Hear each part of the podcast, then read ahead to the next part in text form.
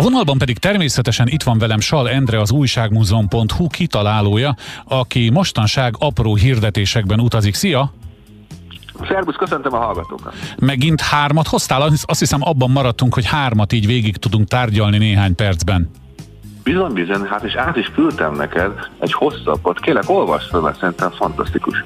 Igen, egyébként a kedves hallgatóknak csak technikai kitérőként mondom el, hogy jobban hangzik innen a stúdióból, stúdió mikrofonnal egy ilyen hosszabb apró hirdetés, mint telefonvonalon, de ha majd Endre bejön egyszer a stúdióba, akkor majd mindent ő fog mondani, de most figyeljenek még egy ezerkilencszáztizennégy áprilisi apró hirdetést, amit egy kicsit kitárgyalunk.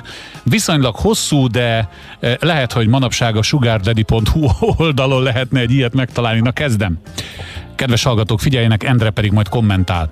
Ritka alkalom. Igen szép szőke, tizennyolc éves, viruló egészségű molett, jelenleg Budapesten tartózkodó, tízezer korona készpénz hozománnyal és kelengyével rendelkező, vidéki családból származó egyszerű házias, takarékos, vidámkedélyű keresztény lány részére, legfeljebb harminc éves, egészséges, jó állásban lévő vagy jól kereső, tisztességes, komoly gondolkozású keresztény férj kerestetik. Komoly szándékú és a fenti feltételeknek mindenben megfelelő urak részletes, fényképpel és jövedelem kimutatással, személy leírással felszerelt ajánlataik igaz gyöngy jeligére Blokner hirdető irodájába intézendők. És a vége: kalandorok, eladósodott egzisztenciák, hivatásos házasság közvetítők hiába fáradnak. Hát Endre, Endre, ez mennyire jellemző arra az időszakra, hogy pénz, paripa, fegyver, minden meg volt nevezve a kínáló oldalról is, és kerekperec megmondták, hogy kit keresnek? Hogyne, ez, ez egyértelmű volt, tehát abban az időben uh, mindenki megjelölte azt, hogy hát kit, kit keres, hát és uh, mindenki tisztában volt az anyagi helyzetével, tehát egy, mondhatjuk azt, hogy egy gyengébb anyagi helyzetben lévő fiatalember nyilvánvaló, hogy nem grófi kisasszonyokat keresett, hanem hát egy kicsit kevesebb pénzzel. De viszont nagyon érdekes, ebben a hirdetésben aztán minden benne van. Ez általában a... egy, ilyen, egy ilyen apró hirdetés általában igen, három-négy soros szokott lenni. Ezt azért hoztam, mert ez a hölgy, ez aztán tényleg mindenre figyelt, hogy nehogy problémája legyen. Hát ez jó drága lehetett, ugye szavanként kell fizetni ezt a hirdetést. Engem egy kicsit, megmondom őszintén, megrettent, olyan szinten magasra helyezi a nívót, hogy elég kevesen fel lehetett meg neki, viszont vannak benne olyan finomságok, például ez a mondat, hogy kalandorok, eladósodott egzisztenciák. Igen.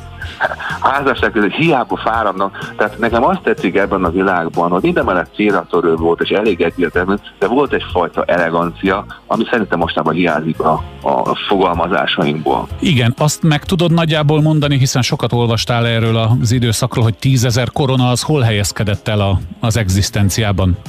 Az egyébként nem volt egy kiugró ö, hozomány, ha úgy veszük, egy, egy munkás mondjuk egy koronát keresett egy nap abban az időben, tehát azért tetemes összeg, hát itt a hirdetésekben ötszáz-hatszáz ezer koronás hozományok is voltak kiugróak, tehát ez nem volt egy magas, ehhez képest a hölgynek viszont egészen komoly feltételrendszerei vannak. Hát én azt mondom, hogy ezt a hirdetést elolvasva körülbelül ebben az országban kilencszáztizennégyben négy ember felelt meg ennek a hirdetésnek. Igen, igen, és nem tartott igényt hivatásos házasság közvetítőre sem, gondolom az pedig ment volna a jutalékáért, nyilván.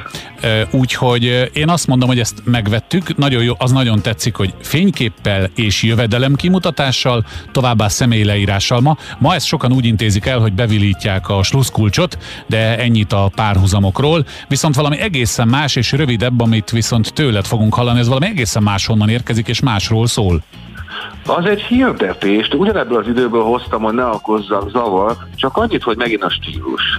Az Uniánben banánt hirdet, hát azt ugye tudjuk, hogy azért banán nehezebben jutott el, mint most, hát hiszen repülőben pillanatok alatt itt van. Na de hallgassuk, itt is ez a finomság, a hirdetés, ennyi nagy címben banán, a legjobb minőségű, válogatott, tápláló és illatos indiai banánokat orvosok által legmelegebben ajánlva szállítja Szemmel Viktor.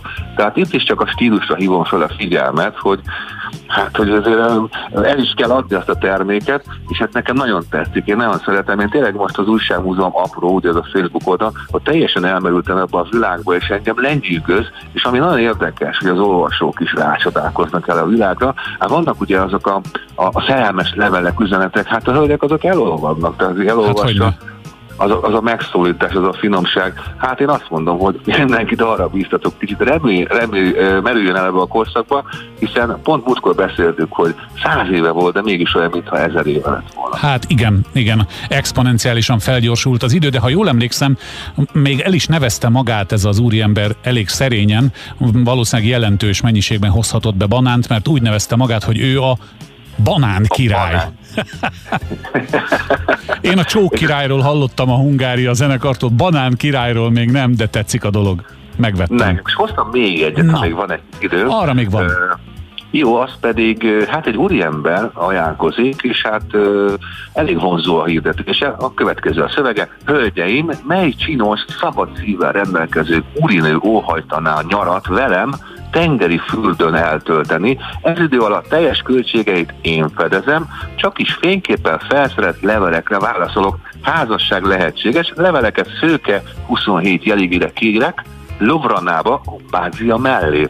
Ugye az Abbázia fantasztikus fürdő volt. Na most feladta az úriember a leckét, ugye ez már megjárná. A ez már tényleg a Sugar Daddy, igen, manapság, igen. De azért... Nem is biztos, hogy Sugar Daddy, de viszont a, a, azért a hölgyek számára elgondolkoztató. Hát azért mégiscsak egy, egy elegáns hirdetés, ráadásul Abbázia mellett, tehát ez akkoriban ugye az a legmenőbb, legelegánsabb magyar fürdő volt. Tehát azért, azért elgondolkoztató. Na de a megfogalmazás, hadd menjek bele még egy icipicit itt, ugye? Csinos, szabad szívvel rendelkező úrinő óhajtaná a nyarat eltölteni, melynek költségeit tehát az úriember fedezi.